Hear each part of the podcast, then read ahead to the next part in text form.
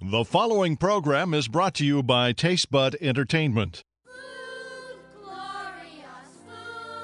Welcome to two hours of delicious conversation with Chef Jamie Gwen. Dish with celebrity chefs, cookbook authors, and food experts, and gain inspirational ideas. You'll learn kitchen wisdom, wine education, and culinary trends, and eat and drink like you've never done before. Food and Wine with Chef Jamie Gwen starts now.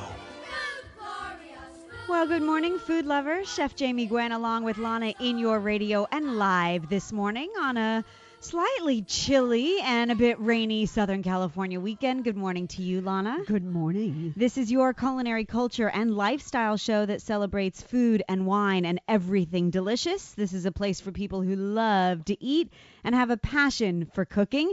We're going to keep you updated on the food scene every Sunday beginning at 8 a.m. for two hours of delicious conversation. We love to take deep explorations of a broad range of culinary topics, so stay tuned you just might learn something. This is the year to become a better cook. I love food. I love eating it and looking at it and reading and writing about it and taking pictures of it. And on Facebook, on my Facebook page at Chef Jamie Gwen, you'll find an interesting article that was written in the New York Times, in fact, about uh, people like us who take photos of food in restaurants and how some of the top chefs in New York are cracking down on pictures of their food. Would love for you to weigh in on Facebook and Twitter. And by the way, we're always serving serving up seconds with recipes galore at chefjamie.com. If you love to cook or love to eat, stay tuned. Coming up, we're going to dish with Chef Catherine Kelly, the executive chef of the Bon Appetit Culinary Center on board Oceania Cruise Lines. We hope you'll come cruise with us this September as we tour the Baltics, and she's going to share with us some of her favorite restaurants from the region. Also coming up, he was named by Food and Wine magazine as one of the top new best chefs. He's Bryant Ng, and if you haven't been to Spice Table Table, Los Angeles. We're going to take you there virtually this morning. Also, the flavor forecast for 2013, the report that's released from McCormick that gives us the trends we can expect to see. Chef Mark Garcia of McCormick is going to join us at the beginning of the 9 o'clock hour.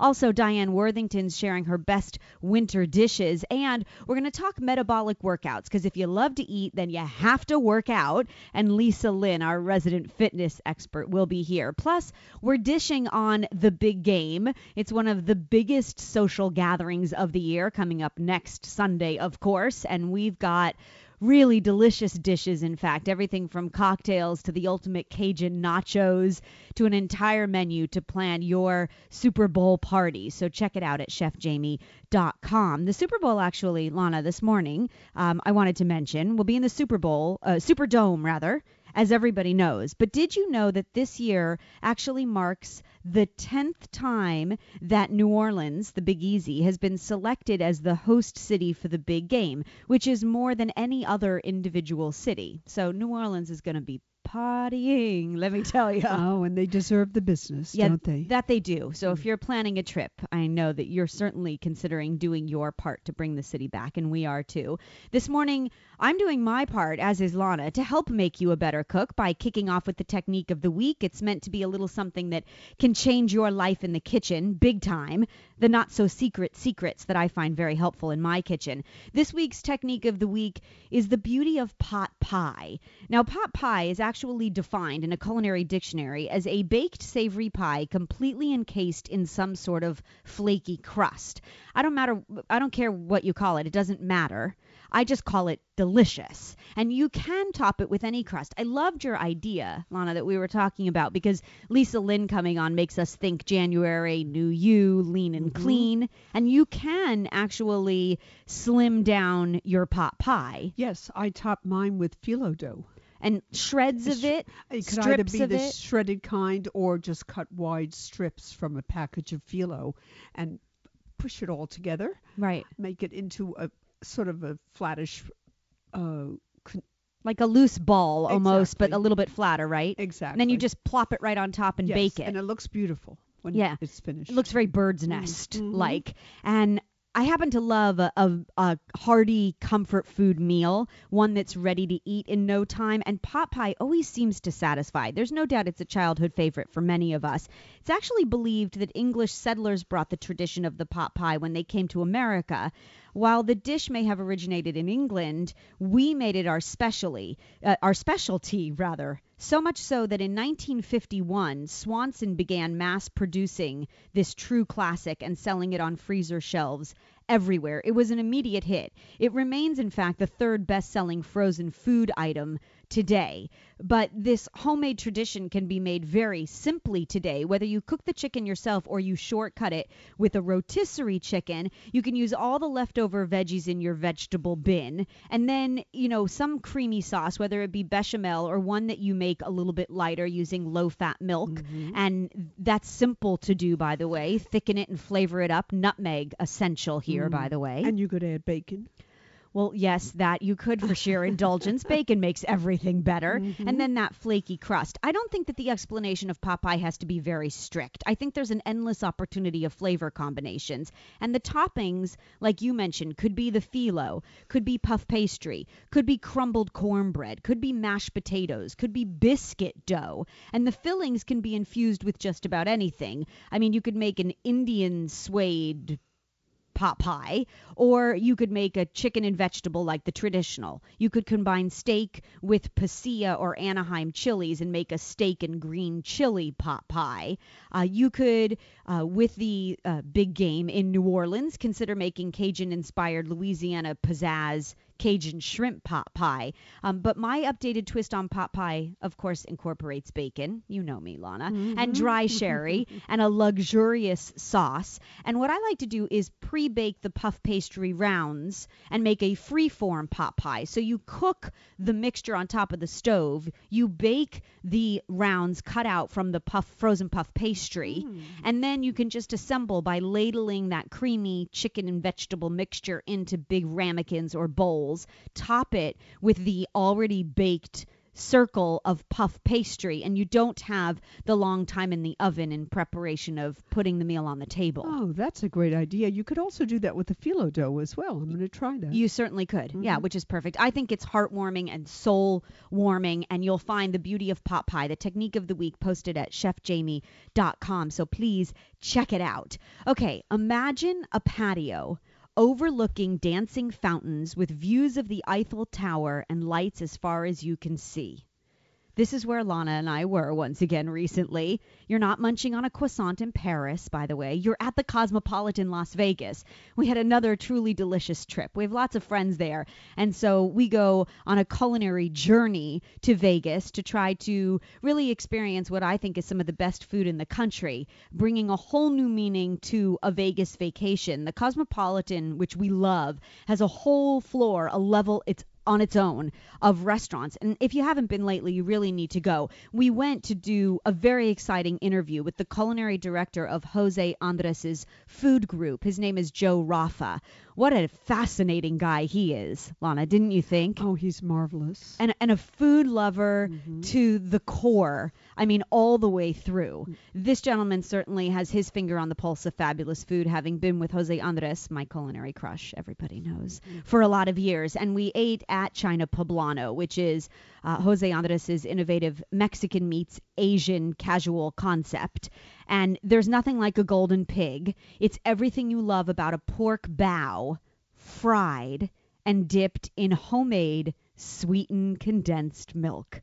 Yes, you heard me right. it is just that good. They make um, incredible shumai as well. I thought that those dumplings were some of the best I've had in and out of Chinatown. Did you Uh, agree? Yes, most definitely. And the trend that we're seeing, and certainly an old Asian tradition brought back, um, is this juicy dumpling. We're starting to see more of that juicy, wonderful beef or pork stock that's made into a gelée almost, right? Congealed. And then they put a cube of this little uh, pork stock gel in the bottom of the dumpling. And when they steam it, it releases. And the bottom of one of those shumai that we had at China Poblano in the Cosmopolitan Las Vegas had that juicy burst, which I just absolutely love. The carnitas tacos are pretty incredible too. It's like pork on pork. Mm. So you get that wonderful pork that has all that slow cooked braising deliciousness to it for hours and hours on end with the pork cracklings on top. And then we ate, of course, um, at uh, DOCG, Scott Conant's incredible Italian trattoria, because there's nothing better than fonduta, his Italian fondue, with a duck egg poached on top where you break it open and the yolk oozes. And then we had the grilled bread. Oh, that, I know. That is the best dish Breakfast, lunch, and dinner. in the whole world. Second to his caramel budino, which was rated the number one dessert in Las Vegas, by the way, and it has um, pretzel bark on the top. This sea salt, delicious, sweet, savory yumminess. You have to check it out. If you haven't been to Vegas lately, plan a stay at the Cosmopolitan and check out our travel blog at chefjamie.com where you can read all about the restaurants and even the secret pizza joint. Stay tuned as the delicious conversation continues. We are going to bring you the ever evolving culinary landscape and we're inviting you to come cruise with us. There's still space available, $4,300 per person will hopefully allow you to come celebrate an incredible Baltics cruise coming up this September 3rd on Oceania's The Marina ship. I'll be cooking on board, and you're invited to private cooking classes and food and wine seminars. Stay tuned. Chef Catherine Kelly, Kelly is telling us the best of the region right after this. Chef Jamie Gwen, along with Lana, the delicious conversation continues. Don't go away.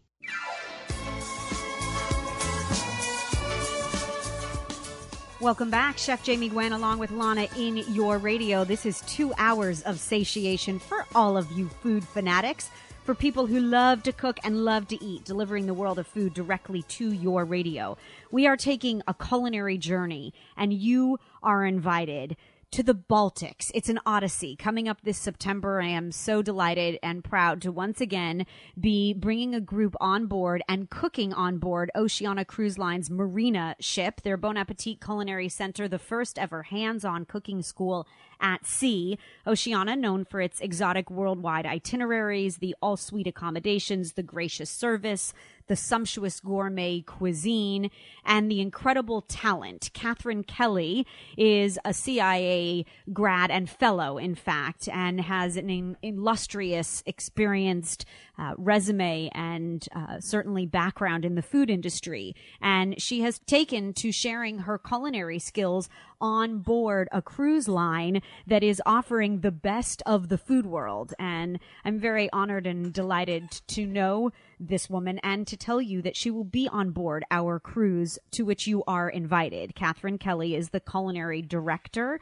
and the enrichment director, along with the executive chef of the Bon Appetit Culinary Center on Oceania Cruise Cruise lines, both the Marina, which we'll be cruising on, and the Riviera cruise ship. And she joins us live to dish on our upcoming adventure. Glad to have you back, chef. Thank you and good morning. Good morning. How are you? Doing well, and you? Good. Thank Good. you. Okay, so we've gathered a group and we're still gaining ground here. There is still space available. Uh, we travel this September. In fact, we uh, leave September 3rd uh, from Copenhagen, Denmark. And we've talked about the itinerary. You highlighted really what are uh, gastronomic awakenings in many of these regions. And then we got a bunch of questions that came in, as I know you do often, from those that will be traveling with us that are entertaining the idea of cruising where to go, what to do. And so we're so glad that you're back to offer your expertise.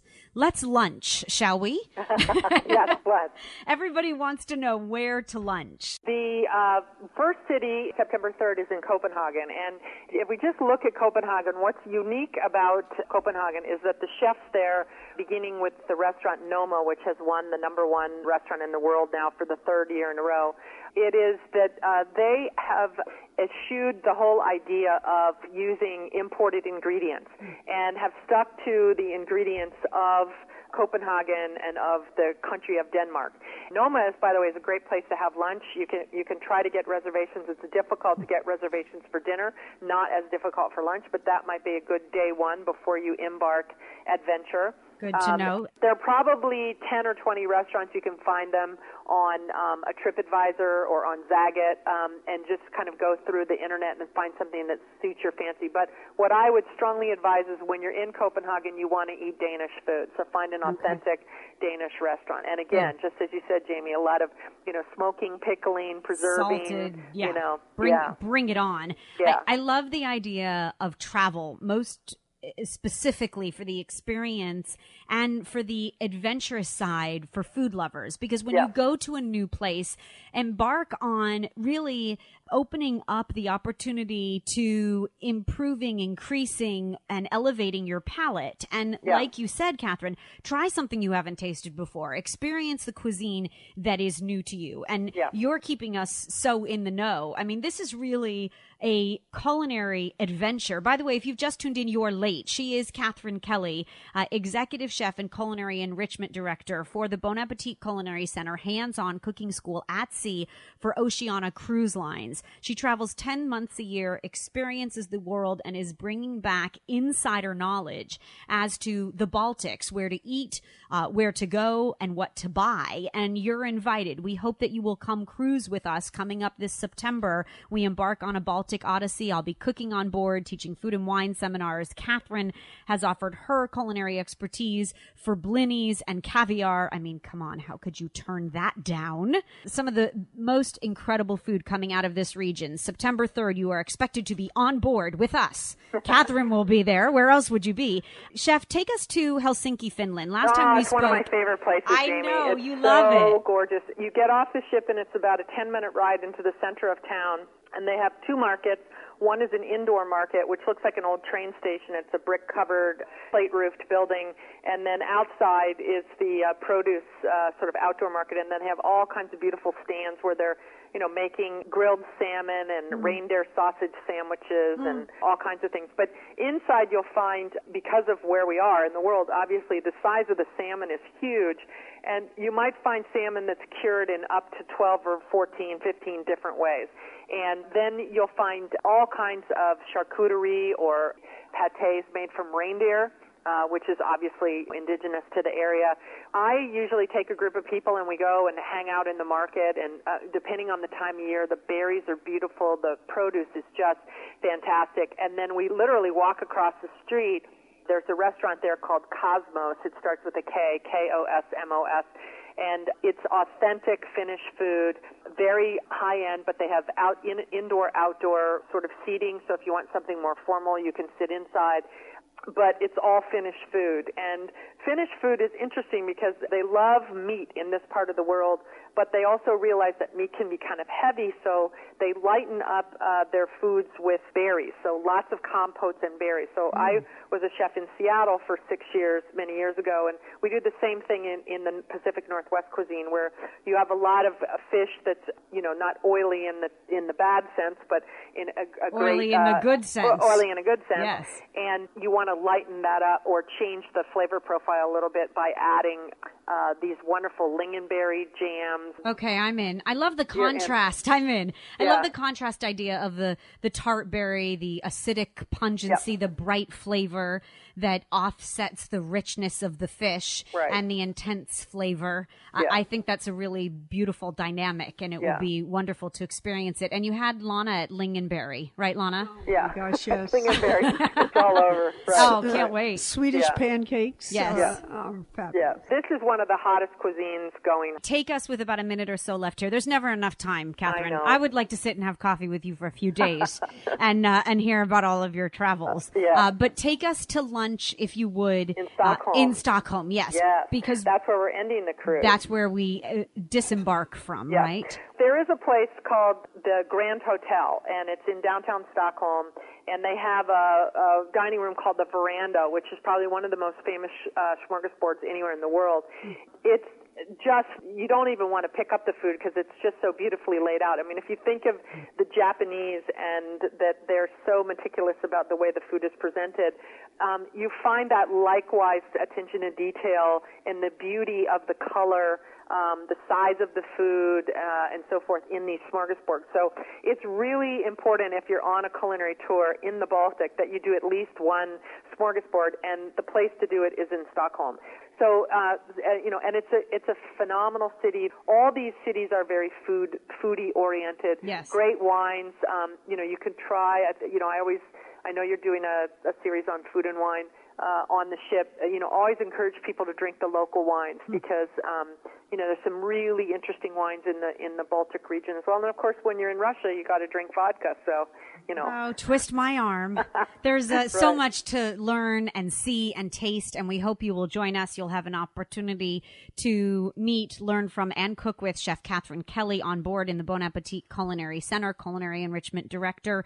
We travel on board Oceania and we bring our food loving friends like you on board because it is the most delicious cruise line at sea, and you are invited. Please come cruise with us. This coming September 3rd, we embark on a 10 day Baltic Odyssey. The price starts at just over 4300 per person, including a round trip airfare to Europe. It's an incredible value, and there is room. Your cabin is awaiting, available to you. And Catherine, thank you for being a gracious guide and for being so generous. We can't wait for blinis and caviar with you. well, And- I look forward to you and and Well, your group you. and sharing one of my favorite places in the world with uh, with you and with your guests. and we can't wait. We're so delighted you're going to be on this Yeah. cruise, this particular itinerary. Very Um, excited about that. Very glad to be on board with you. So thank you again for sharing your passion. Great. We truly appreciate it. You can learn more at chefjamie.com. That is an ongoing discussion among foodies, in fact. And you can stay tuned for more secrets to culinary trends, restaurant news, kitchen gossip, and more. You can find again the cruise itinerary at chefjamie.com. There is more through foodandwinetrails.com. And to follow Catherine's journeys as well, you should check out the blog spot where she shares with you her most recent culinary experiences at oceanacruiseblog.com. More after this. Don't go away.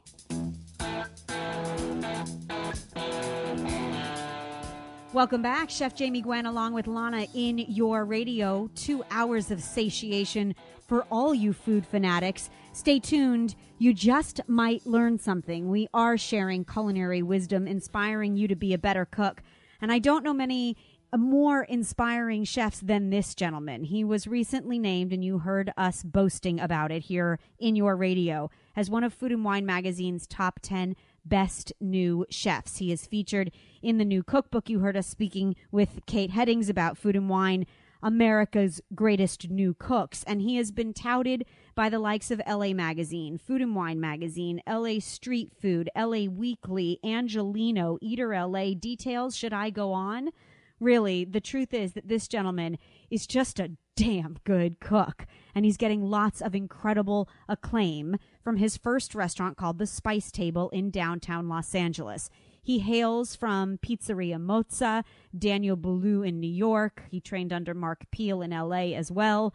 And we are delighted that located in the heart of the little Tokyo neighborhood is the Spice Table, where behind the stove is Bryant Ng, along with his wife, Kim, who works the restaurant as well. This is a family fare and a chef that is going places. He joins us live for the first time, and this really is a coup. If we could bow on the radio, that's how good this guy is.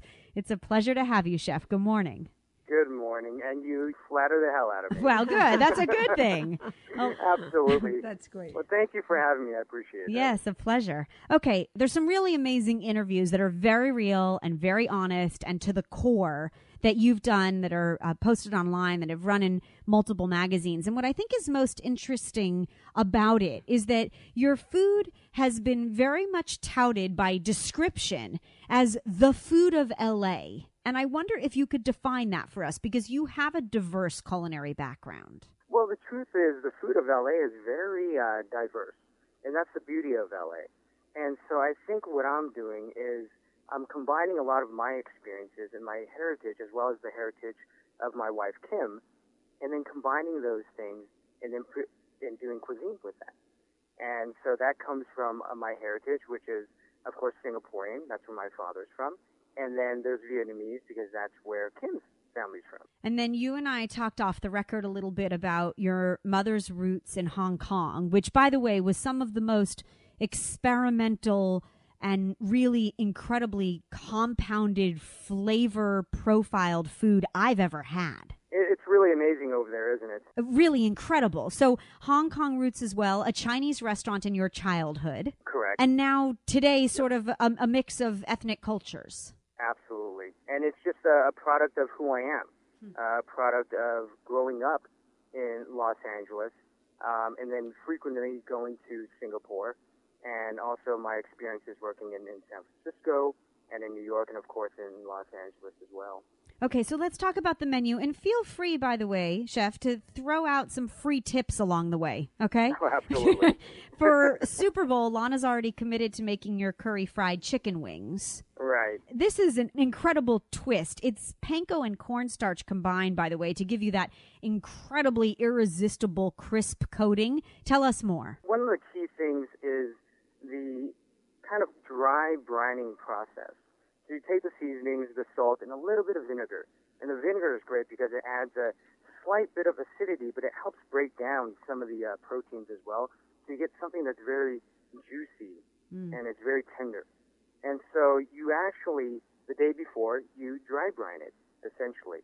And then you coat it, and then you fry it. Now, the reason I do the panko as well as cornstarch is because the cornstarch is great because it, it sticks, sticks very well. And the panko is very crispy. Now, if you see in the recipe, I actually grind the panko up so that you have uh, more of a flour, fine texture to it than the traditional panko that you find. Okay, so we just had a very long culinary inspired conversation, Lana and I. That's very funny about processing essentially or grinding the panko down so that it's not as rough a cut, mm-hmm. but you Right. still get the texture of it. And we knew it came from somewhere genius. that's pretty fabulous. I think that's a great trick for coating anything. I mean, whether you're coating a chicken breast or a chicken wing for that matter, or you're crusting a pork chop.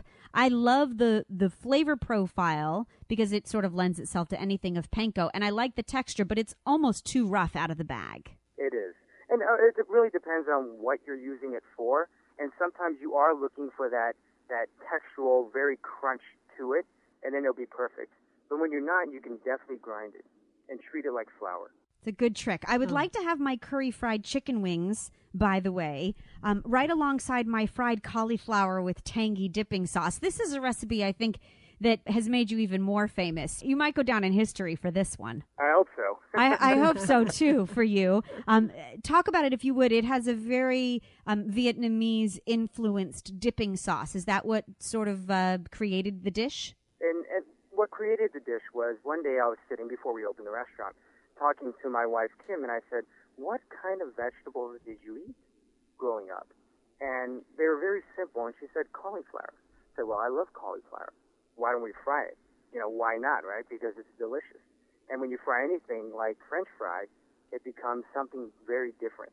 It's almost like you turn cauliflower into a gateway vegetable, if you will, right? I like that. And um, with the dipping sauce itself, that is actually uh, directly from uh, Kim's uh, late mother, my, my mother-in-law, and it was her recipe. And Asian fish sauce and lime juice and sugar and garlic come together very much in a traditional Vietnamese style. And I- Absolutely. I, love that you make a batter, but not one that's just quickly mixed together, but more so with the addition of uh, beaten egg whites to add um, just that airy, wonderful coating. And then, of course, it would be only better with beer. Right, absolutely. Everything's better with beer, isn't it? Uh, everything's better with, I call it three B's, Bryant beer, butter, and bacon. oh, I'm in love. Do you like it? I liked it. Okay. The three B's. You're, you're, you're welcome to adopt it all you want. You must give credit, though. Okay, I yeah, will okay. give you credit. Okay, I would like that. Um, more to the menu. And by the way, if you've just tuned in, you are really late because we have Chef Bryant Ng with us, Spice Table Los Angeles. The website, so that you too can drool on your computer like we do, is thespicetable.com. And we're dishing on his menu, his um, ethnic culinary influence, and we'll get to a little bit more about Bryant in a, a few questions, Chef, that we like to call how to better get to know you. So, Sure. yes. Lana, w- was there something on the There's- menu there that you were pointing Oh, to and there's quite- gawking uh, at? Well, I'd order every dish, but Yes. the st- but the top three or four cream kale that you do Ooh. Right. that Yes. just and it says next to it in parentheses house made paneer grilled pork belly. That's really interesting. You're making house made paneer, um, Right. not at all Asian influenced. Well, it is Indian. In well, you know, you're very right. I don't think of it that way, but very much from an Indian perspective. Yes. And and when you look at the cuisine of Singapore, Oh. you're talking about influences from India, yes. uh, Malaysia, and China. I wasn't so thinking broad three enough. nations. Yeah. Yeah, So true. And then you have a catfish cl- a clay pot Mm. right. and an oyster and crab pan roast. Oh, I'm in. It's oh, eh, that's oh my god. And then uh, I'd like to know how much do you sell of the grilled pig's tail? that is one of our number one sellers. I knew you'd say Believe it or not, believe it or not. And it's because it's one of those dishes that's very unique in its own way. And it's actually inspired um, by the Vietnamese nem nướng, which is the uh, Vietnamese grilled sausage. And you take it and you wrap it in the, the lettuce leaves and the herbs and you dip it in the fish sauce. And so the, the, the idea behind that was to do that. And then I decided to use pig's tail because, well, why not? It's beautiful. It's, it's, it has fattiness, it has skin, and it has lean meat in it as well. So you mm. get a combination of all that. It's like eating the best spare ribs you've ever had, right? And it's meltingly tender. Mm. And so what I do is actually braise it first in fish sauce and garlic, and you get that, that flavor profile that I was looking for. And then I finish it on the grill. And that way it picks up some char and it picks mm. up a little bit of smoke. And then you take it, you, you rip apart the meat, the skin, you mix it all up, um, and you put it in the lettuce leaves and the herbs and you dip it in the fish sauce. So essentially you get something that is usually, like a pig's tail, very uh, rich. But when you wrap it in the lettuces, it really lightens the dish and it gives it a lot of balance. Okay. I just picked myself up off the floor after that description. That's one of the dishes we've not had at the restaurant yet. So we'll be over. What time does dinner start? 5.30. Five thirty. There we go. Five thirty. I love that. Bryant, will you please stay with us? We're taking a quick break. When we come back, there's more sumptuous conversation in your radio.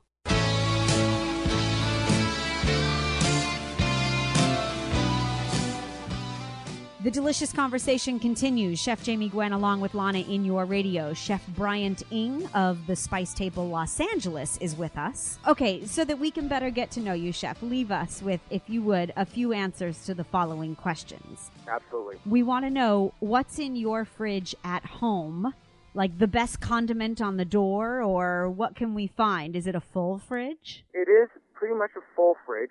If you're looking at condiments, I always have sriracha. That's just one of those things. It's like the spicy ketchup, right? Yes. Uh, ubiquitous. Um, but my refrigerator is full of food that, that my wife Kim cooks. Hmm. She cooks a lot. Uh, you know, I don't really have time to, to cook when I get home, which is usually pretty late. And so she is an amazing cook. And so I'm fortunate enough to come home and have something to eat. Y- you're very blessed. Um, give us the best piece of advice or tip that you would give a home cook. Taste your food. Yes. Always taste your food. Oh, Uh, you know, for some to that. reason, everybody hesitates to taste even during the process. And I think that's really important. You need to understand the, the nuances as you cook. And it's not just seasoning at the end or, or putting in that tablespoon of salt that it says that it's required in your recipe. You need to taste throughout the process. Add a little salt in the beginning. Taste it. Add a little salt in the middle. Taste it. And then finish it. Reseason if you need to. I think those are great suggestions, and I talk about them very often. Keep tasting spoons by the stove to Absolutely. encourage yourself to taste. And last but not least, I'll usually usually ask a chef, "Where are you on a typical Saturday or Sunday?"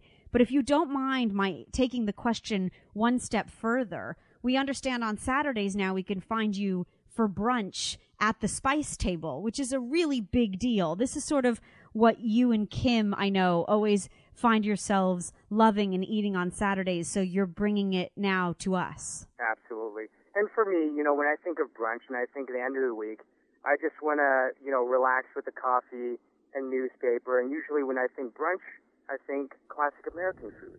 I'm almost dinerish, right? Eggs, bacon, sausage, that sort of thing. And so I really wanted to create that here at the spice table, but then do it a little bit unique, but still familiar. And so we do have those dishes like uh, the sausage, which we make in house. We have bacon. We do that, but then also we have uh, Asian specialties like congee. We do a dry scallop congee. Also, we do like a crab wonton noodle soup. Ooh, nice. And and And one thing that um, I'm really happy with, because I love donuts. Kim and I just love donuts. Everywhere we go, we got to have a donut, right? And I love the fried ones, of course. I'm a huge yeast donut fan. And so what I did was, we have a dish called kaya toast at the restaurant. Yeah, by the way, wait, Lana and I we're raising our hands right now in the studio for that one. We're placing our order. Yeah, exactly. two, two orders, right? There you Two orders. Maybe three. Yeah, maybe I don't want to share mine. Ah, there you go. So it's But a yeast-based donut?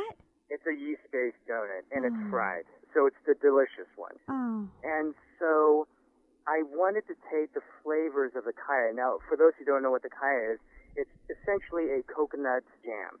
And there's coconut, there's pandan leaf, and a little bit of uh, cinnamon in there as well. And it's essentially like a custard. And traditionally, you put it between bread and you eat it like that. Well, I decided, well, I love donuts. Let's do a donut, and let's make a glaze out of this kaya jam. And that's mm. essentially what we did. And we mm. sprinkle it with a little bit of sea salt. Mm. So you get a bit of that savoriness and a, a crunch of the salt. Okay, Kind enough. of balances. Oh, enough. Slow cooked eggs, soy, and white pepper. Next Saturday, you know where we'll be. And and I'm seeing you tonight anyways Well, at 5:30. You know, tonight it's a Sunday. So, no, you're off tonight, Oh, in fact. you're right. Tomorrow Next night. Saturday. Or next Saturday for brunch. Leave us with this. And by the way, uh, you've just heard, I think, um, an absolutely influential, interesting, inspiring interview with Bryant Ng. Remember that name. This chef is going places. You have a brilliant burger, Bryant. Uh, Yes, one that is just juicy and drip down your t- chin delicious. And if I was making burgers at home tonight, what would you suggest I do? Assuming you don't have a shellfish allergy, I would put a little bit of shrimp paste, about half a teaspoon of shrimp paste that you can find at your local Asian market, and put it into your ground beef. Now, what that's going to do is it's going to add this sort of uh, complexity and bring out the beefiness of the beef itself. And it doesn't really give it a fishy quality, but it brings out flavors. So you're talking about umami, essentially. Oh. Lana was just mouthing to me umami across the studio. Absolutely Wow. brilliant. A half a teaspoon of shrimp paste to to a Per- per pound of pound. ground beef. correct. Your burger just became brilliant from one of the top 10 chefs in the U.S. He is Bryant Ng. You know, we're all rushing to the Asian market to buy shrimp paste right after this show now. There are going to be masses of people in Los We, Angeles. we lost some people already. Yeah, we did. They already got in their car. That's true. Left the house to get in the car. Uh, Yeah, you- they all the the markets all owe me ten percent now. So There you go. N- now you're talking. You will find him behind the stove at the Spice Table in downtown Los Angeles. His new brunch menu has just released, and you'll find he and Kim in the restaurant on Saturdays serving brunch every Saturday, in fact, from a menu that is not to be missed. And we hope too that you will check out Food and Wine, America's greatest new cooks, to find his spectacular recipes. He is today's star. I believe, and as Food and Wine has called you tomorrow's star as well, chef. And we can't wait to see you at the restaurant soon. We send you and Kim our best, and we're going to send everybody to thespicetable.com, thespicetable.com to learn more. It was a pleasure, Bryant. Thank you. Thank you very much. Thanks for Thank having me. you. It was fabulous. What a cool guy he is, I have to tell you, and an extraordinary chef. It was really nice catching up with Bryant Ng. And on Facebook at Chef Jamie Gwen, I've given you a link to his Facebook page as well so you can see the goings on and so you can sort of salivate on your computer over the delicious dishes that Bryant is ever creating. We hope you'll stay tuned. Coming up next hour, a whole nother hour of delicious conversation. Chef Mark Garcia of McCormick is coming up to share with us the flavor forecast for 2013. Global ingredients are definitely on the menu. Trust me, you want to hear about it. It's really interesting and fascinating conversation. Plus, Diane Worthington is planning parties with the best winter dishes. And Lisa Lynn, our resident fitness expert, will join us to talk about a metabolic workout because if you love to eat, you have to work out. Plus, Lana and I are going to dish on plans for the big game party we know you're having. Wait till you see these Cajun nachos at chefjamie.com that I planned for the best of uh, New Orleans flavors on Dewey and oh, all that good stuff. Plus, the Cook with Lana recipe this week is a peanut butter pie that is absolutely outrageous. Trust me, I had to taste it. I call it research. Oh, it was so good. Here's a, a big Super Bowl idea for you. Are you looking for a totally simple but full of flavor dish to feed a crowd? How about making bacon wrapped jalapeno popper stuffed chicken? Oh, yeah, baby. Here's everything you love about a popper the jalapeno, the cream cheese, the cheddar cheese, stuffed into a chicken breast. So you actually lay the chicken flat, you know, season it with salt and pepper, and then you want to cut a, a, slit so that you can actually stuff that cream cheese jalapeno cheddar cheese mixture inside. And then you're going to wrap the entire chicken breast in a couple of slices of bacon, because bacon does make everything better, and then place the chicken breast in a baking dish and bake it 400 for about 25 minutes or so. Absolutely delicious. This would make an amazing main course for those that love heat and sweet and good cheesy goodness. The bacon wrapped jalapeno popper stuffed chicken will be on Facebook at Chef Jamie Gwen in a matter of minutes.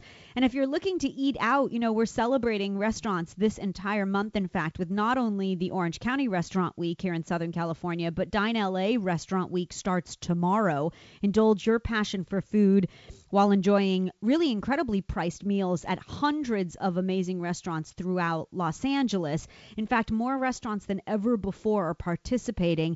Lunches are priced at $15, $20, and $25, and the dinners are $25, 35, and 45.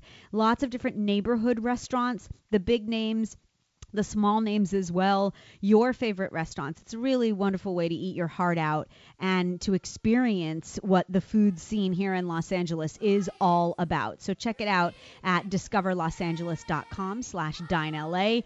Grab a snack and come on back because there is more fabulous food in your radio. We've got quick recipes, prep advice, and great ideas, and we're guaranteeing to make you hungry. Chef Jamie Gwen along with Lana. There's more after this. Watch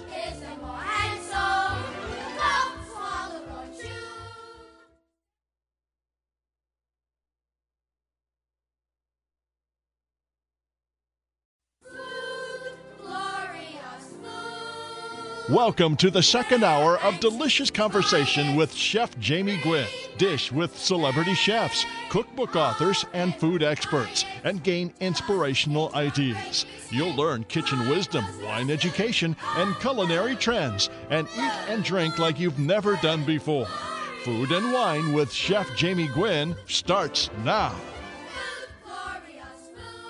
Welcome back. This is Cooking and Entertaining from a chef's point of view. Chef Jamie Gwen along with Lana in your radio. This is my favorite time of year because I love when the McCormick flavor forecast is released. McCormick has unveiled its flavor forecast for 2013 and it's smoky and it's spicy and it's full of ethnic influence. Now in its 13th year, the report is an annual spotlight on the emerging trends that you can expect to see in food this year in terms of flavor innovation. And this gentleman is a true flavor innovator. He is Chef Mark Garcia, the director of McCormick Kitchens, and he joins us once again to share what we can expect to see on our plate this year. A very happy new year to you, Mark. Glad to have you back. Oh, yes, and thank you both, and happy new year to you both as well. Appreciate oh, you, you taking you. time out today. Of course. Thank you for taking the time out to identify some of these flavor trends. You know that I happen to be uh, very trend focused, and I love to start off the year and hopefully uh, forecast, as you do, what we can expect to see. What I think is most incredible about what you do is that your forecasts come from a global team of experts. So tell us how you compiled this information. To develop the report, and it is global in nature, as you mentioned, we have a group of our McCormick chefs, uh, team members from our culinary kitchens, our sensory scientists, our dietitians, our trend trackers, our marketing experts, and food technologists from across the globe who come together and we do discuss new trends and findings in flavor. And it is a year long process that we go through. It's a, it's a very rigorous, part art, part science. Mm-hmm. But our team established possible themes that we'll come up with in the flavor forecast, taking in insights and the expertise from those brands and those individuals from across the world, countries including Australia, Europe, South Africa, Latin America, and of course right here in North America. I think it is really an incredible global report. And you can follow along, by the way. There is an exceptional website with some of the most vivid food photography we have seen. It's flavorforecast.com. And you've actually identified five trends that you believe will drive new product development and innovative menu additions over the coming years. And I love that you've chosen a recipe inspired by traditional Mexican ingredients and one by the infusion of Japanese flavors. And the recipes are recipes that we can relate to, but the ingredients have a twist. And I happen to be a Mexican food lover, and I, I love the idea we can all relate, as you mentioned, to caramel, but using the traditional Mexican flavor of cajeta, a Mexican caramel sauce infused with the flavor of anise, just really brings it alive. And that's that global perspective that allows us to discover very unlimited flavor possibilities. Talk to us about no apologies necessary, if you would, please, Mark. You betcha. you know, the uh, in the two combinations here, the decadent bitter chocolate with sweet basil and passion fruit, mm. as well as the black rum, the charred orange, and the allspice those are, you know, sumptuous flavors, if you will. That's a good word I love to do to describe those. But it also gives us that benefit of a momentary escape, a little bit of indulgent, perhaps. And again, no apologies necessary. If you look at the first combination with the bittersweet chocolate, the sweet basil, and passion fruit, that sounds very indulgent. Just hearing passion fruit, uh, just hearing a little bit of chocolate, that just sounds mm-hmm. very indulgent, but yes. not too heavy. But it's a great combination in that those three ingredients really work well together. It's very sensory too, it's and very sensory, very absolutely. sensory, and that's where no apologies necessary. The trend from McCormick comes about, and that is just so you know, chef, I'm not apologizing for my addiction to bitter chocolate, sweet basil, and passion fruit together. We love passion fruit when especially when it's fresh and has just come out and to mix it with basil is sounds like the most wonderful combination mm. Mm, can't wait to taste it. Mm. Talk to us about personally handcrafted, um, the second in the top five food trends coming out from the flavor forecast from McCormick. This is a very hands on approach. And I've always believed in the concept of gifts of food, chef, yeah. and the idea of, you know, crafting dishes, you know, whether it be jars of jam or goodies and so on that are really a personal pride kind of recipe per se. You hit on two points that you made there exactly. I, I think there's been a renewed interest in exactly that food is gifts. So the mm-hmm. canning, the jams, the jellies, the pickling, you know, as we explore our knowledge and love of food, people are getting more into kind of like what uh, you know previous generations did. That that was just something from your heart, as you mentioned, that you personally handcrafted, it was your own signature spin on a recipe of grandma's favorite jam or jelly. And as we really noticed, the equipment that's available to make these in the home is becoming so much more available. And the flavors that we've chosen in this combination, I mean, when you hear cider sage molasses, again, there's mm. nothing really unique or kind of uh, exotic about those ingredients. Except for rustic. the combination of the three. That's right. They, the combination really speaks to rustic and comforting uh, because that could be a beverage, that could be a marinade for pork, that could be a wonderful mm. sauce on dessert. Marinade for pork, cider, sage, and molasses. Oh, I love it. And then there's this photo that makes me want to lick my computer screen for a rosemary smoked tomato jam with a poached egg. Right. Lana, are you looking at the same yes. thing on your side of the studio? Yes, I am. Oh my. Talk about the I know the umami profile of it with this wonderfully soft poached egg, the yolk running, the smokiness and the herbaceousness of the rosemary infusing into the tomato. Uh, it looks like beautiful country bread to me, gorgeously toasted. I'll have breakfast right now, Mark, right, if you don't mind. Yeah, yeah, exactly. The third trend in the flavor forecast 2013 from McCormick is the idea of hidden potential and really uncovering the fullest flavors. Um, talk to us, if you would, about hidden potential. Well, kind of, uh, you know, paralleling that personally handcrafted. So, with the hidden potential, a waste not mentality, really uncovering, but also bringing out those full flavors of every last part of the ingredients that you're using. Oh, this is right up Lana's alley. Waste oh, not, good. want not. Waste not, want not, Lana. That's right. That's very good. That's a good way to look at it. Well, let's take the the first uh, trend combination: the hearty meat cuts with plantain and stick cinnamon. Again, Nothing real exotic, very approachable, but it's a real it's a new take on the meat and potatoes if you look at it that way. That these ingredients, while they may be simple and common, really inspiring cooks, you know, to use creative approaches that pull out those unique flavors. Again, cinnamon, plantain, and very hearty, which tend to be, yes, your more flavorful cuts of meat. Right, and they tend to be less expensive. They, They tend, to be, less expensive, yes. larger cuts. Uh, they can feed a crowd. Um, they, I think, have a better ratio of oftentimes meat to fat, so you get fabulous flavor. In fact, I think the winning recipe that Lana and I chose out of all of them was. uh, You've sort of recreated the meatball on a stick. It's a lamb and plantain kofta with a tomato yogurt sauce. Will you tell us about it, please? You betcha. And I'm chuckling because you're exactly right. Meatball on a stick. I, I love hearing That's that. That's what it is. well, sure. If you think about it, you know, one very flavorful, very approachable. We love eating things with our hands, and if there's no fork or knife involved, that just makes it fun. But again, to your point, think of the flavors that you're pulling out of there. That uh, again just brings that whimsical fun, but it's also very flavorful in in the recipe itself. With about a minute left here, last but not least, talk to us about empowered eating. Sure, please. empowered eating. That's a that's a great way to round out this segment here. So again, I think you're seeing that theme that I mentioned earlier that's being woven through each of the trends. So creating health and wellness harmony. Again, back to that highly personal, that handcrafted, flexible approach. So here we're kind of maybe uh, introducing your listeners to some maybe some new ingredients that they either haven't used or aren't as familiar with. In the first combination, the farro grain, the blackberry, and clove.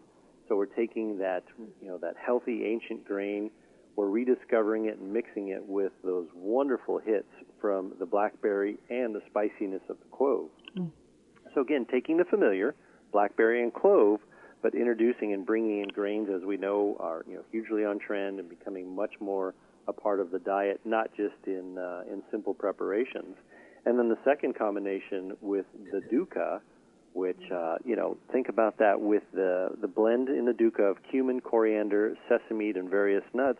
We're just using fresh broccoli. You know, a good piece of steamed broccoli with a little bit of the dukkha as a crunchy topping.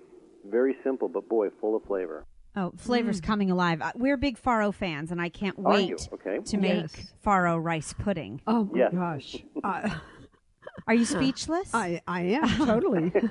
That's a beautiful recipe, and with that spice, the flavor of the cloves. I and love the I- blackberry sauce. Yes, and the sweet too. I love this fascinating collision, as you call it, of tradition and innovation. And these are the flavors that are at the core for the Flavor Forecast 2013, brought to us by McCormick. Please go to chefjamie.com. It will link you directly to incredible new recipes you will want to add to your collection. You'll be inspired by the photos and you will be on trend, which all food lovers want to be. The website flavorforecast.com to plan your meals for 2013. Chef Mark Garcia, director of McCormick Kitchens. Always a pleasure, Mark. We look forward to you coming back soon. All right. Thank you very much, both of you, Jamie, Lana. I look Thank forward you. to seeing you both soon. Yes, as the delicious conversation continues, there's more after this. Be right back.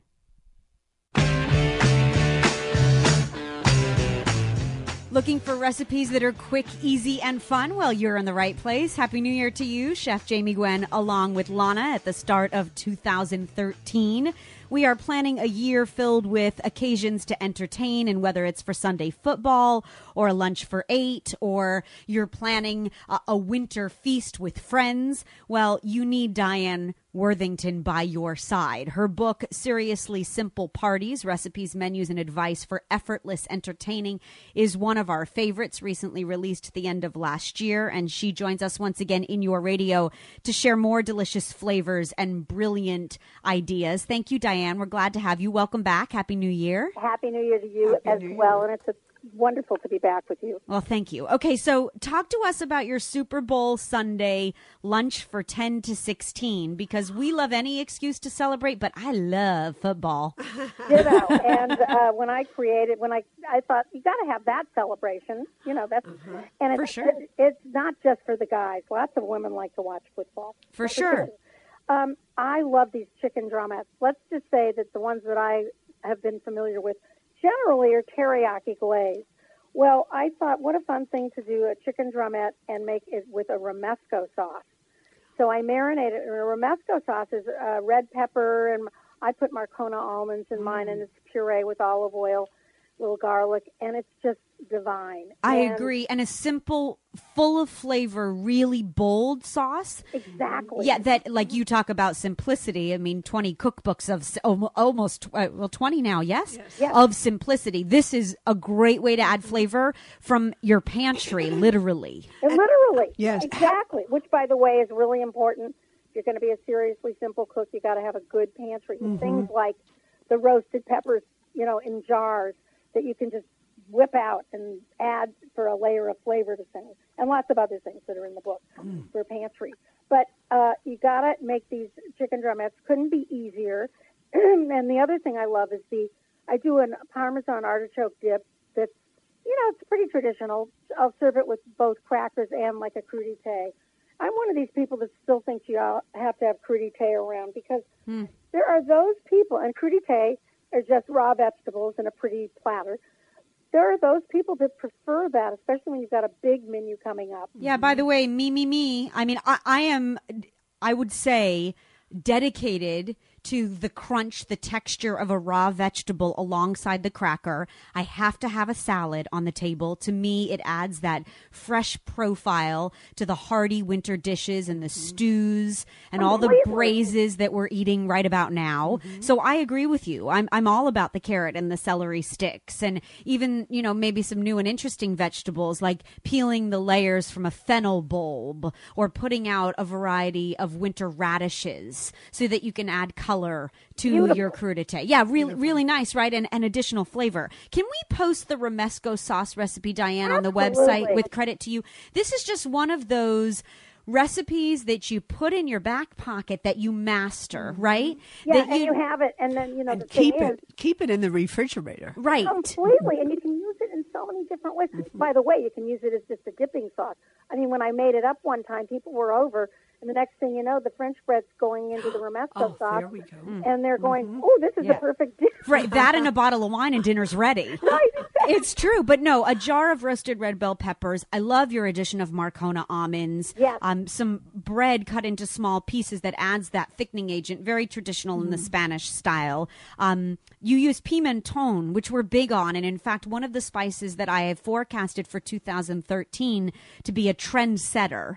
Um, you could use sweet smoked Spanish paprika, oh, says Diane, and we agree. Extra virgin olive oil, salt, and pepper. But you're right, it does a little of everything. It marinates chicken or fish, as you say. You could use it as a dip.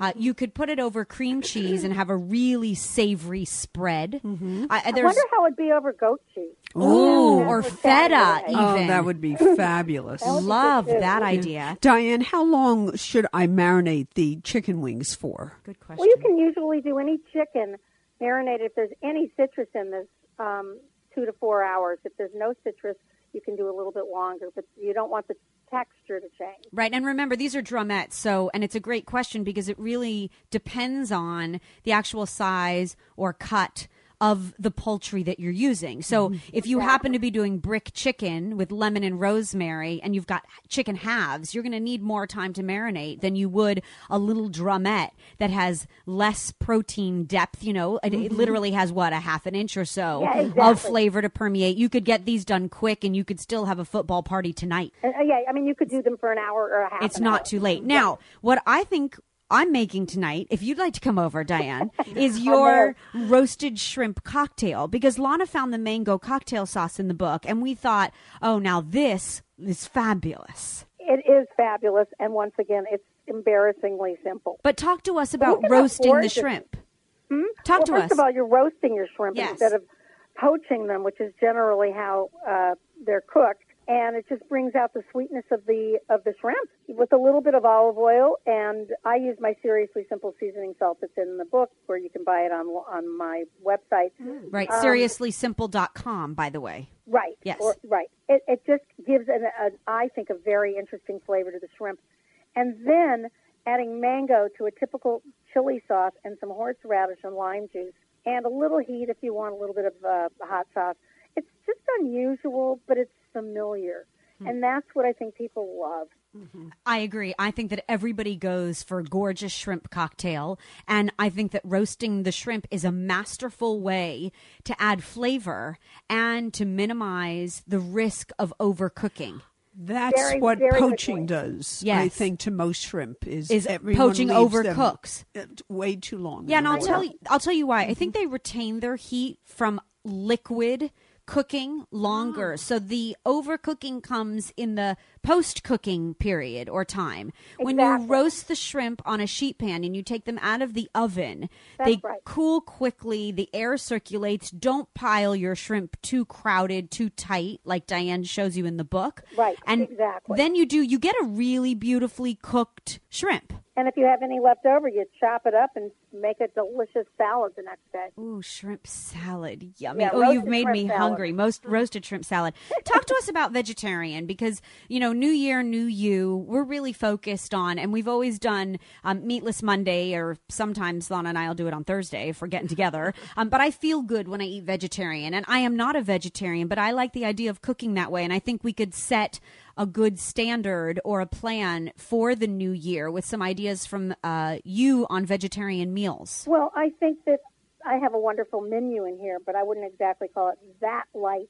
But it could be light if you didn't eat as much of the spicy mac and cheese with the caramelized leaf. It's sort of the centerpiece, as you call it, of it.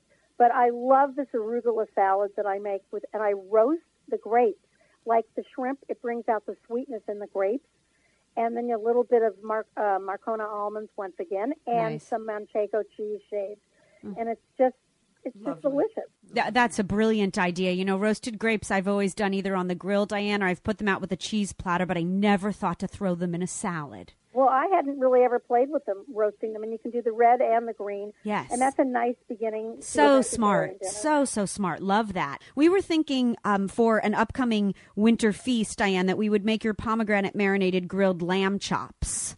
I just made those two nights ago. Oh, you! D- I love this really simple marinade, but simple. yes, pomegranate juice, balsamic vinegar, whole grain mustard, garlic, and fresh mint. And Diane adds another couple of seasonings or so on. But doesn't that sound like a delicious combination? It's just amazingly delicious. And you know, po- Mm. I got into the pomegranate thing because old Californians on ranchos would use the pomegranate. so that's how I sort of started with this idea. But it's it's the the grainy mustard with it. It's just you got to try it. Yeah, it looks spectacular. Well, I will definitely agree, as Diane said, you've got to try it. And so please add this cookbook to your collection. Essential for home cooks that love to cook, love to entertain, love to eat, plan a year of celebrations from Seriously Simple Parties. She's the queen of Seriously Simple, her 20th cookbook release, Diane Rossen Worthington. You can find her at dianeworthington.com or seriouslysimple.com. She says, keep it fresh, keep it simple, and celebrate all that life has to offer. And we agree. Diane, a pleasure to have you back on the radio. Thanks so We'll- much. oh, pleasure. We look forward to talking with you as the year continues. Wonderful. Look forward to it as well. Thank, Thank you, you, so much. Keep it here for lots of winter dinner inspiration. There's more right after this. Chef Jamie Gwen along with Lana. Don't go away. If you're hungry for beautiful food and juicy conversation and want to live your best life, you won't want to miss this show. Chef Jamie Gwen along with Lana in your radio. We talk about everything from fitness to technology to delicious food and drink really and truly to feed your soul. And the number one New Year's resolution every year, statistically, is to lose weight and get in shape. But so many of us don't reach our goals because we don't set them high enough. We're not motivated or excited enough to get us through. So we thought there couldn't be a better time than to welcome back fitness expert and nutrition expert Lisa Lynn to the show. It is not too late to set a resolution that you can actually keep, and she is here to offer some continuing motivation. We always love when you come on and join us. Good morning, Lisa. Good morning, and thanks for having me. I love you back. Yes, well, good. We love you too. And we're still drinking the protein drink. I'm still waking up to black coffee. All of the lessons that you've taught us. I do an exercise under the desk, you know, to work to make sure I'm working my lower body. Um, We love your passion for fitness. yes, Well, that we I do. love to eat That's why I have to love the That's the other reason we love you. So, um, talk to us if you would, because really the trend for you for fitness, as you've been talking about on every morning television show and Dr. Oz as well, is powering up your metabolism with protein. So, this is the year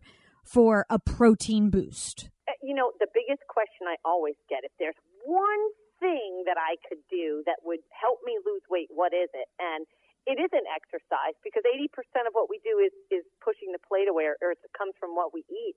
And the one thing I always suggest people do is replace breakfast with a protein shake because it boosts your metabolism 25% and it's so nutritious that I hear all the time from women. When I drink that shake, I don't crave the same way that I used to.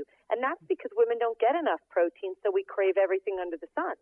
I have to agree with that sentiment because I will say, even if I have egg whites and uh, quinoa and I try to protein boost using food, yep. I still crave the sweet. And there's yep. something about a protein drink in the morning that satiates my sweet tooth. I loved watching you on Boston Morning Television giving away a secret that I know was hard for you to divulge. and that is that, especially women uh, and many of us have this just totally overwhelming sweet tooth. And I do as mm-hmm. well. But you keep a bar in your pocket, a Lisa Lynn bar, by the oh, way. Yeah. Um, and, and it's embarrassing because if you stick your hand in my pocket or open up my desk drawer, there's always what I call a running bar. A running I, every bar. Every time I have to sink my teeth into something, I take a bite. I make a chocolate bar that's loaded with protein. It's got 20 grams of protein, almost no carbs, 10 grams of fiber, but it tastes like a Tootsie Roll. And if I could satiate my sweet tooth with something that was a protein boost, good yes. for me, uh, then I, I, think that's the beauty of being able to get through every day.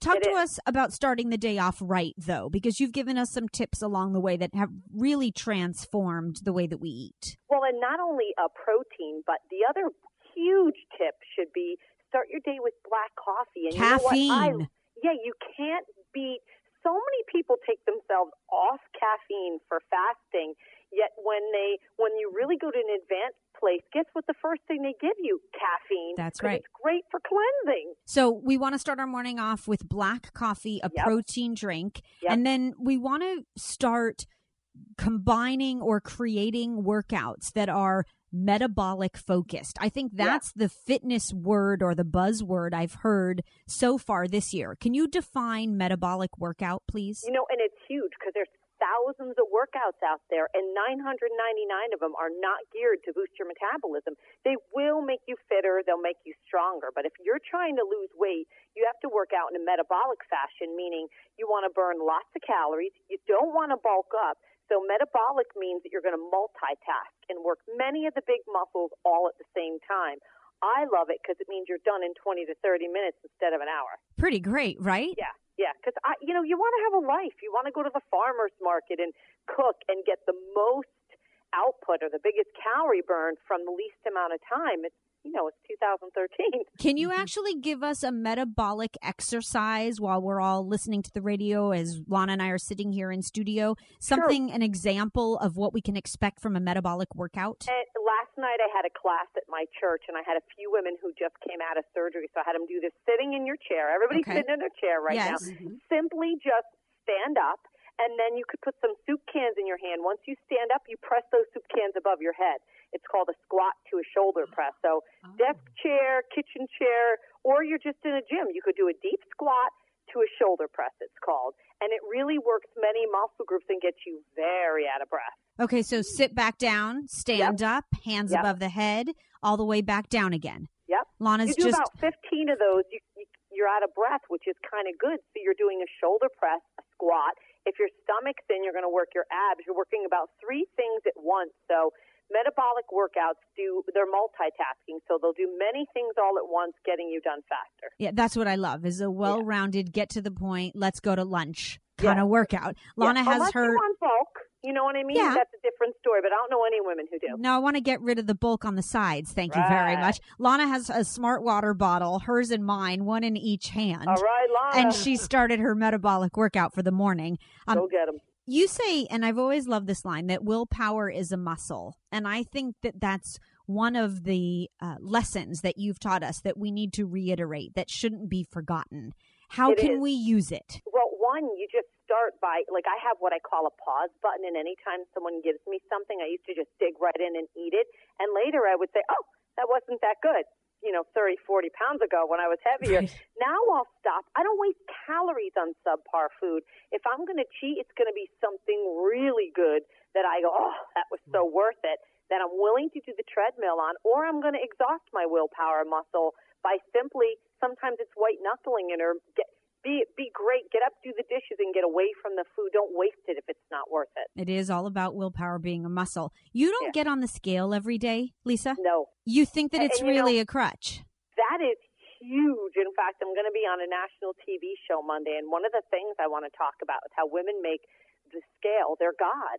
And you could feel great, look great, your face looks good, your whole life is together, and you mm-hmm. get on the scale and it's up two pounds, and you're freaking out. It's been the story of my life, so I'm learning not to let it be God. Let it be how I look, feel. How does a bathing mm-hmm. suit feel on me, or shorts, or whatever clothes you're wearing, and not worry about that number because it can really be deceptive. Okay, then I'm definitely on track because I try not to mm-hmm. get on the scale. Mm-hmm. I do find it immensely depressing. It, It is. determines the uh, the level of happiness for my day. I don't. Yes, I don't like Right. that it's so overwhelming. So Yeah. if I put my jeans on, this particular pair I've had, I know, I know how they fit, and they feel good. Like there's a little bit extra in the back. You know, I'm Done. thinking, okay, I did well yesterday. I can duplicate what I ate yesterday with quinoa Yep. on a salad for lunch and know that I'm going to get the same results tomorrow. Yep. And women's water and our hormones change, especially above 40. And for absolutely no reason other than the moon is full,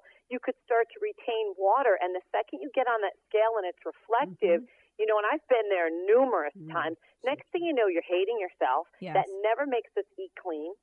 It never makes us do more good behavior like going to the gym versus loving yourself. And like for me, I have that same pair of jeans, and I know when it's getting a little snug when I've crossed the line. Yes. And then I simply bring it back it when there's a number involved. So much pressure is involved then. You say too, Lisa, that nuts are a no-no, and I think it's Yeah. something we need to repeat. Totally. Nuts are a huge high fat item. And for most of us who like to graze all day, that's not a food you want to graze on versus my big solution is to create, start to cook vegetables first when I start cooking because I do love to eat in the kitchen. That's a really good point. You know, if you put mm. out a really lean and clean yogurt dip, let's say, Yep. fresh herbs, Greek yogurt, something low fat, full of flavor, maybe it's a sun dried tomato pesto, Yep. and you've roasted or steamed your vegetables first, you are going to snack on the good stuff rather than putting out cheese and nuts Yep. and, and snacks. And you said the magic bullet, I think, is the dips. Like, okay, so we all should eat steamed vegetables plain. Yeah, some days we will. But the minute that dip is good, like I love to experiment with them, the next thing you know, you're eating the celery that you would snub your nose to. So hmm. enjoy it. Put it Isn't on something pretty. Don't put it on junk and enjoy it. And just accept the things you're going to do. I am a huge muncher. I do not like to cook unless I can eat. So I've learned how to make it work for me. Like I always make the salads of my meal first, where I used to make it last, so that if I'm going to pick, it comes out of the salad bowl. Well, you look fabulous, by the way, and we You do love. too. Well, thank you. We love that you love to eat, and we do Um, take in our. fact, your your Chinese steamed fish is one of my favorite. Oh, easy thank oh, you. Wow. We definitely take great pride in the fact that our fitness expert here on Food and Wine with Chef Jamie Gwen is a fabulous foodie. We love the protein powder. The protein bar tastes like a Tootsie Roll, and I have mm-hmm. one in my pocket right now. She is Lisa Lynn, and she is transforming fitness and life for people across the country. She has body changing exercises that strengthen and tone all of her products and lots of great advice at lynfit.com. It's L Y N, just one N, L Y N fit.com. Can we check back with you in the middle of the year, Lisa? I think that we really should stick with it, maybe sooner, Lana, so mm-hmm. that we do a quarterly report or Most update definitely. from I Lisa. would love to set a new thing and do a 10 pound challenge, but the difference between what we would do and the rest of the world is we want people to call in and share their most fabulous recipes. Like I use your Chinese steamed fish. We should focus on enjoying the food, not how to deprive ourselves.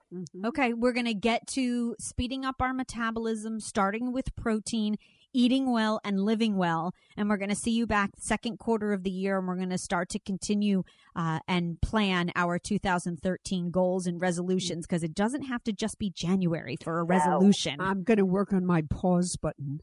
Your That's pause right. button. I love, love it. those two words. Love it. She is Lisa Lynn, once again at lynfit with one N dot com. Always a pleasure. Thank you so much. Bye bye. There's more to make your life better and more delicious right after this. Don't go away.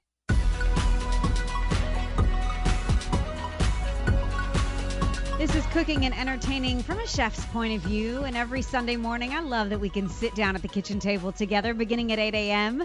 Chef Jamie Gwen along with Lana, two hours of hopefully satisfying, satiating conversation in your radio. Serving up seconds, by the way. Great ideas and inspiration for football fare with the big game coming up at chefjamie.com.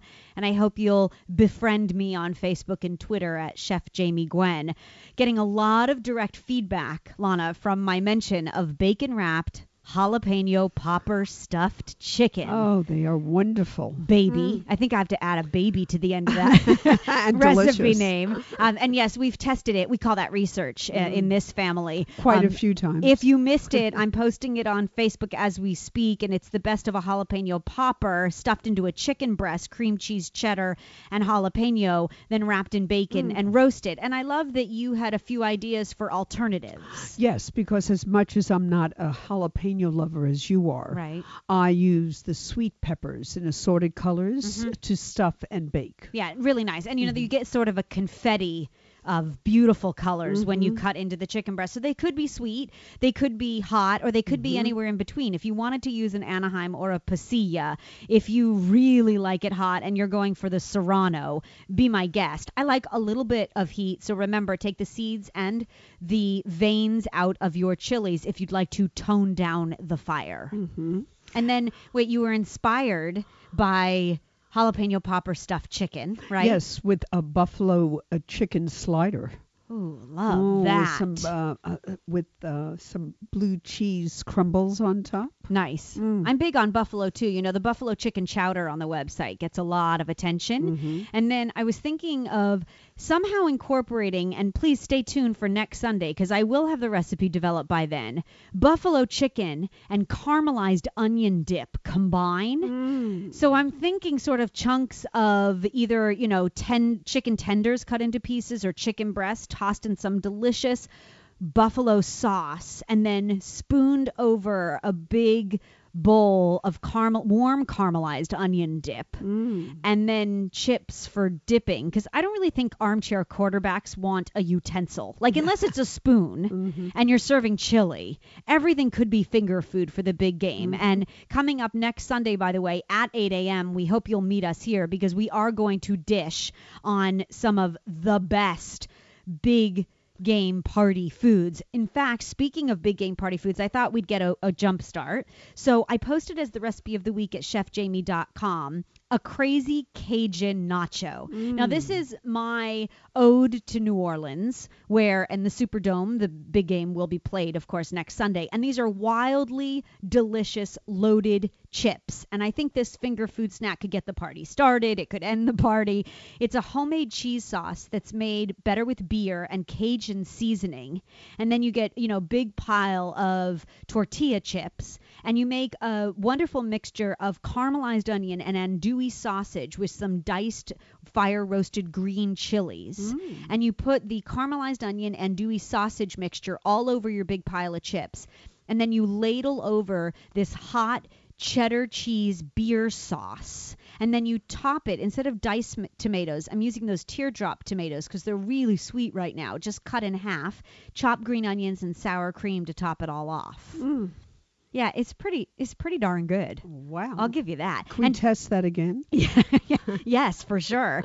Uh, and then for uh, a sweet ending, uh, there is a Cook with Lana recipe of the week posted, as there is every week, for a peanut butter pie.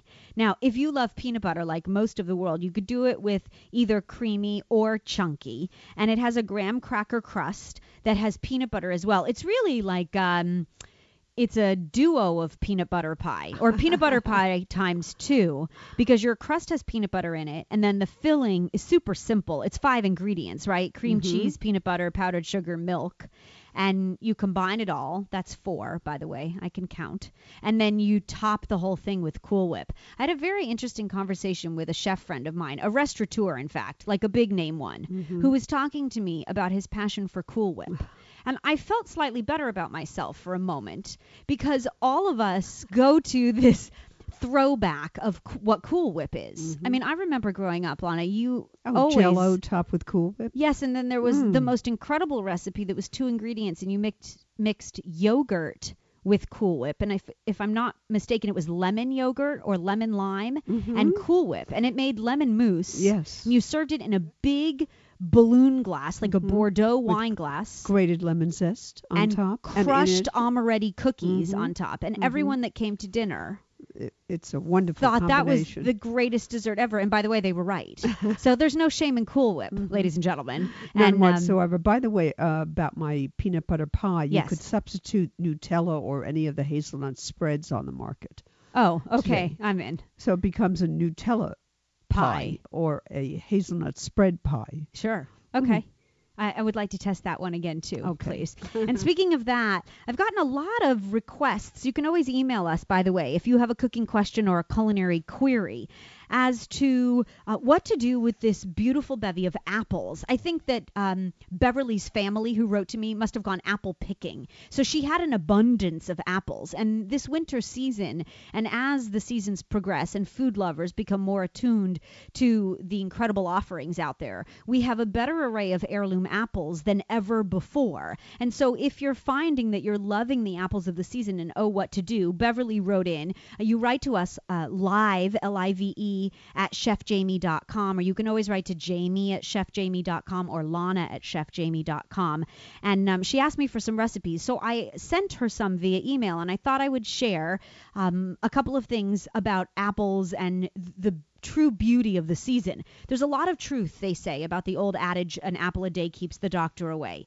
Um, they're very rich in pectin, which is that soluble fiber that has been shown to reduce cholesterol. Those with the cholesterol issue have been told, as says Dr. Oz, to eat an apple a day.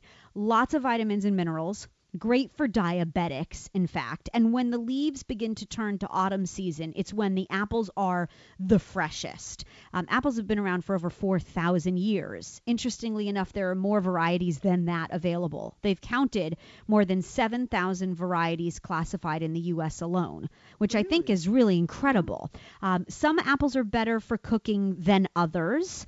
I happen to think that uh, of the apples that are currently available seasonally, one of my favorites is um, a Rome Beauty, and it's great for baking, by the way. And then my favorite one to eat, just straight out of hand, is a Honeycrisp. Oh, that's a luscious apple. Yes, it truly is. And then, with that said, these are the recipes I shared with Beverly, and you can find them all at chefjamie.com. We make an apple bacon coffee cake. Yes, you heard me right. It's an apple bacon coffee cake infused with maple syrup. It doesn't get much better than mm. that.